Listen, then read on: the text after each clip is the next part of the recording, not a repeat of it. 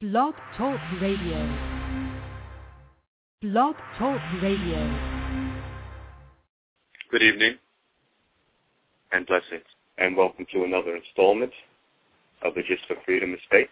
This show is produced by acclaimed historian, educator, and author Leslie Gist, and serves as our weekly live online discussion to celebrate the African American experience by honoring all the people, past and Hello and welcome to another installment of The Gist of Freedom is Still Faith. I'm your host, Ilyasah Shabazz, and I'm dedicated to preserving the legacies of Malcolm X, Dr. Betty Shabazz, and countless others upon whose shoulders we all stand today. At The Gist of Freedom is Still Faith, we aim to empower our listeners with dignity and self-respect as we've taken an oath to empower at least one child. This show is co-produced by acclaimed educator and author Ms. Leslie Gist and serves as our weekly online discussion to celebrate the African American experience by honoring all the people, past and present, black and white. Here we salute those committed to preserving a rich history through literature, the arts, the skilled trades, and the humanities.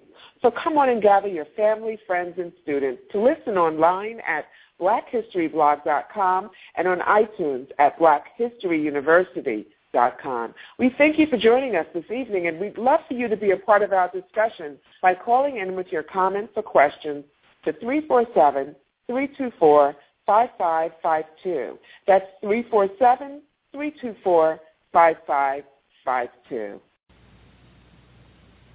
Recorded Books Incorporated presents an unabridged recording of Breaking the Chains, African American Slave Resistance by William Loren Katz. Narrated by Peter Francis James. The Fiery Abolitionists. David Walker was a slim, six-foot black man who made his living running a second-hand clothing store on Brattle Street in Boston.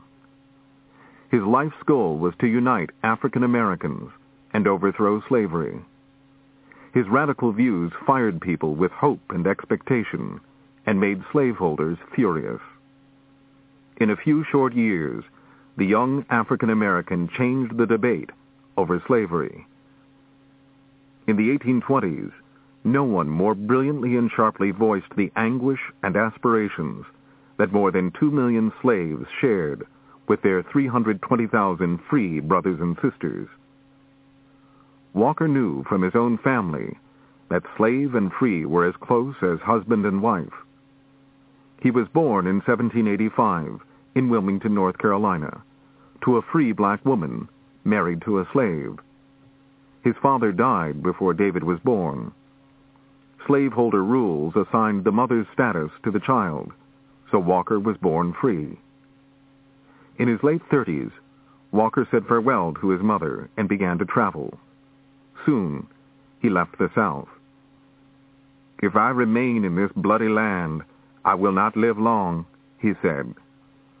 I cannot remain where I must hear the chains.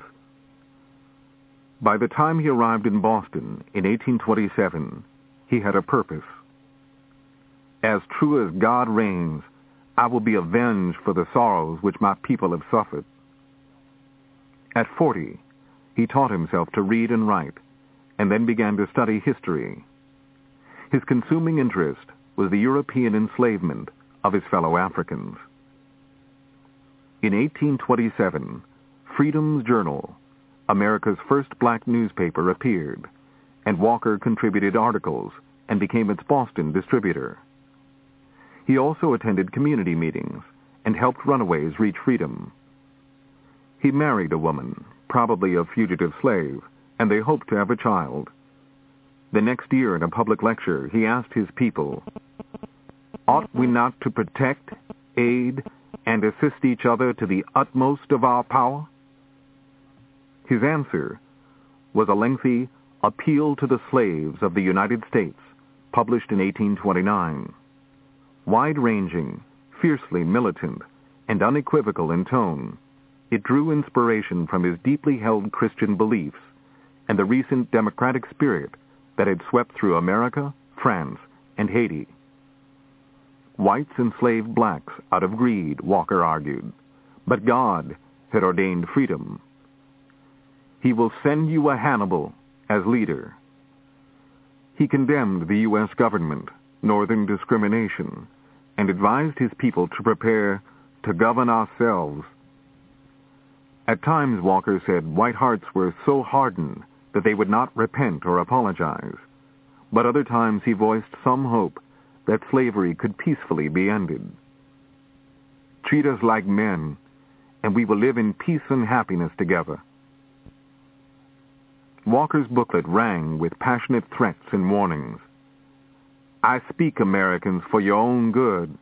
We must and shall be free in spite of you. To his people he wrote, The entire emancipation of your enslaved brethren all over the world depended on unity among African peoples. He wished to avoid bloodshed, but at times he coldly calculated the path forward. Never make an attempt to gain our freedom or natural right from under our cruel oppressors and murderers until you see your way clear. When that hour arrives and you move, be not afraid. If you commence, make sure work. Do not trifle, for they will not trifle with you. Kill or be killed. He agreed with Jefferson that people had the right of revolution.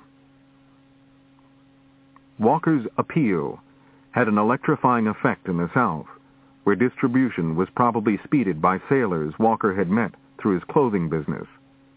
In New Orleans, Richmond, and Savannah, African Americans were arrested for owning copies. Legislatures in Georgia, North Carolina, Mississippi, Virginia, and Louisiana imposed a death penalty on anyone circulating materials encouraging slave rebellion. The governor of North Carolina condemned it as totally subversive, an open appeal to natural love of liberty. In Wilmington, Walker's birthplace, authorities reported unrest and plotting among African Americans. The Virginia legislature met in secret session to deal with the appeal. Rewards of $1,000 or more for Walker's capture or death were offered in Georgia the mayor of Savannah asked the mayor of Boston to arrest Walker. To demonstrate support for his appeal, Boston's African-American community toasted Walker at a dinner. I will stand my ground, he told his friends. Somebody has to die in this cause. I may be doomed, but it is not in me to falter if I can promote the work of emancipation. On the morning of June 28, 1830, Walker was found dead near his home. His friends believed he had been poisoned. Edward, Walker's son, was born soon after. The white foes of slavery learned from Walker. Originally, Benjamin Lundy, the leading white anti-slavery voice, condemned the appeal as bold, daring, inflammatory. His assistant, William Lloyd Garrison, said it was a disaster for the cause. Before Walker appeared, Lundy, Garrison, and other white leaders had urged caution and moderation. They believed that emancipation must be slow. Owners should be compensated financially for their loss, and those freed shipped to Africa. David Walker's bold language changed the argument. By January 1, 1831, when William Lloyd Garrison began his Liberator, he had rejected his own earlier gradual approach and demanded immediate emancipation without any compensation. His words rang with the indignation of a David Walker. I will not equivocate. I will not excuse. I will not retreat a single inch, and I will be heard. He then launched the American Anti-Slavery Society, which by 1838 claimed 1,346 clubs and a quarter of a million members. It was interracial, militant, and determined. The first U.S. political effort to include women, the society counted black and white women among its speakers and workers. They faced northern mobs of respectable citizens who broke up meetings 115 times in the 1830s and 64 times in the 1840s. A former slave who interviewed Walker's wife and reprinted The Appeal was Henry Highland Garnet, born in Newmarket, Maryland, in 1815. At nine, Garnet walked, and when his legs tired, was carried to freedom by his father and uncle. They lived in New York. In 1843, at 27 and just married, Garnet was ordained as a Presbyterian minister. At a black convention in Buffalo that year, he issued a call for the solidarity of free and enslaved African Americans and called on slaves to strike the first blow for freedom. Garnet urged, Rather die free men than live to be slaves. He reminded his listeners of the heroism of Denmark Vesey, Nat Turner, Joseph Cinque, and Madison Washington, and concluded, Brethren, arise, arise, strike for your lives and liberties. Now is the day and the hour. Let every slave throughout the land do this, and the days of slavery are numbered. When his speech was offered as a resolution, it failed by a single vote in Buffalo. Approving it, some feared, would unleash lynch mobs against black families in southern states. But Garnet issued his Address to the Slaves of the United States that year in a pamphlet that also included Walker's appeal. Because of Walker's appeal and Garnet's address, resistance to slavery became highly organized in black northern communities. Beginning in 1830, annual national conventions were organized by ex-slaves to direct campaigns against slavery and discrimination. By then, 50 black societies were sponsoring protest meetings and issuing publications, including slave narratives that exposed the horrors of slavery to the reading public. The words of Walker and Garnet helped stir militant responses to oppression among African Americans. From New York to California, the arrest of runaways increasingly triggered community mobilization. In 1833, when Mr. and Mrs. Thornton Blackburn of Detroit were seized as Kentucky slaves, the community sprang into action. A jailhouse visitor secretly changed clothes with Mrs. Blackburn, who walked out of her cell and was ferried to Canada. The sheriff, who returned Mr. Blackburn to slavery, was attacked and his skull fractured. William Lambert and George de Baptiste formed a secret Detroit escape network called African American Mysteries, the Order of the Men of Oppression. The general plan was freedom, explained Lambert, and his determined band arranged passwords and grips and a ritual. But we were always suspicious of the white man, and so those we admitted we put to severe tests. It was fight and run, danger at every turn, but that we calculated upon and were prepared for, he recalled. In Cass County, Michigan, four fugitives from Kentucky were arrested and brought to South Bend, Indiana. Black and white citizens demanded the posse's arrest, and black residents with clubs and guns massed across from the court. In two days, the four were released and carried off in triumph. On June 3, 1847, a Pennsylvania community swung into action. The Carlisle Herald reported, an attempt on the part of a large portion of our colored population to rescue slaves who had been arrested as fugitives. As a man, woman, and young girl were led from the court, people lunged, and a battle ensued in the street. Paving stones were hurled in showers, and clubs and canes used. The woman and girl escaped, but the man was taken back to Maryland. That year in Troy, New York, a black national convention recommended instructing sons in the art of war. Black conventions were meeting annually to plan ways to combat slavery and discrimination. In 1850, Congress passed a new fugitive slave law that imposed severe penalties for aiding runaways, denied the accused any right to testify, and required citizens to help catch runaways. Slavery's violence spilled into northern streets. Whites who had believed that slavery would not touch them now faced jail and fines if they refused to follow the commands of slave hunters. black communities prepared for battle. Former slave, the Reverend Jermain Loguen, announced, I don't respect this law. I don't fear it. I won't obey it. It outlaws me, and I outlaw it.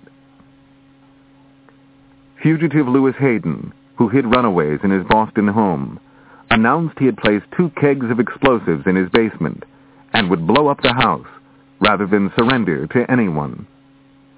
In Boston, Cleveland, and Detroit, black vigilance committees expanded to meet the threat. And in Philadelphia, Albany, Syracuse, and New York City, integrated committees also signed up new members. Cleveland's committee of four women and five men helped 275 escapees in eight months. In Springfield, Massachusetts, an armed League of Gileadites, 44 men and women, mostly black, pledged to arm against slavery and to be firm, determined, and cool, and be hanged if you must. Slave hunters rode into the north, and civilian forces were deployed and ready. In February, in the first case under the new law, Fred Wilkins, a fugitive living in Boston, found he had neighbors willing to help, and Lewis Hayden had organized them. Richard Henry Dana wrote, We heard a shout from the courthouse as two huge Negroes, bearing the prisoner between them with his clothes half torn off, rushed him away, like a black squall, the crowd driving along with them and cheering as they went. In Syracuse, New York, a mixed force of blacks and whites stormed into a courthouse and liberated fugitive Jerry McHenry. William Parker had escaped to Christiana, Pennsylvania, and trained a small black army to wage war on slave hunters. Warned that a federal posse was headed his way to seize two fugitives hiding in his house, Parker and his men loaded their weapons, sang, Die on the field of battle, glory in my soul, and waited.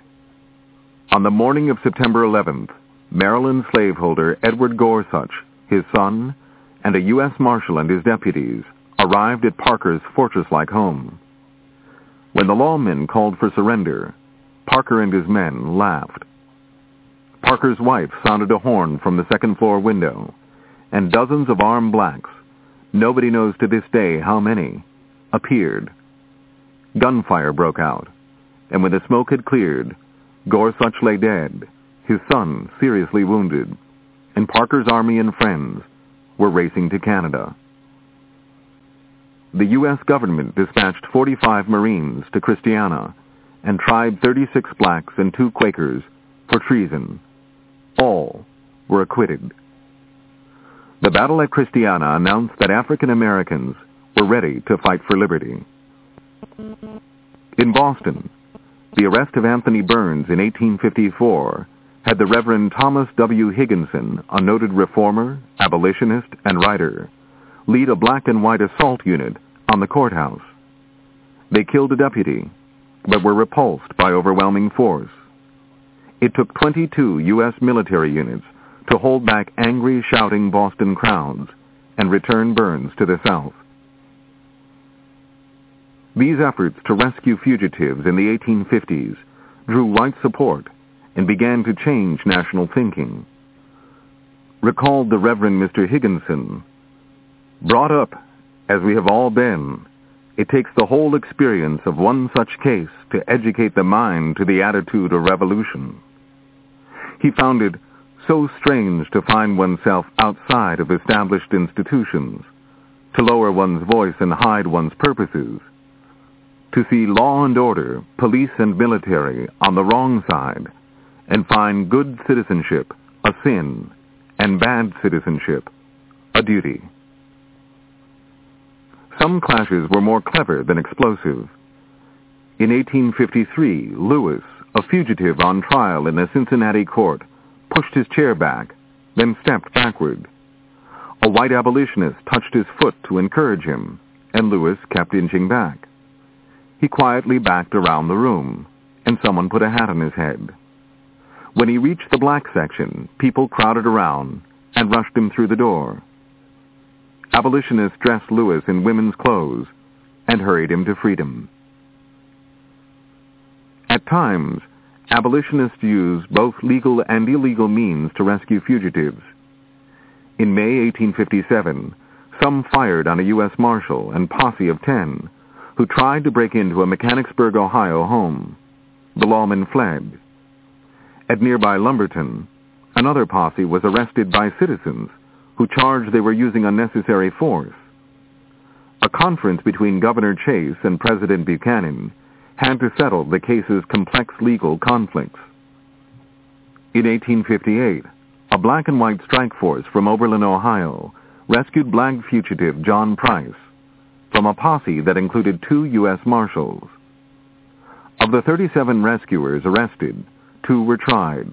One, Charles Langston, spoke so strongly about an African American's right to challenge the new law.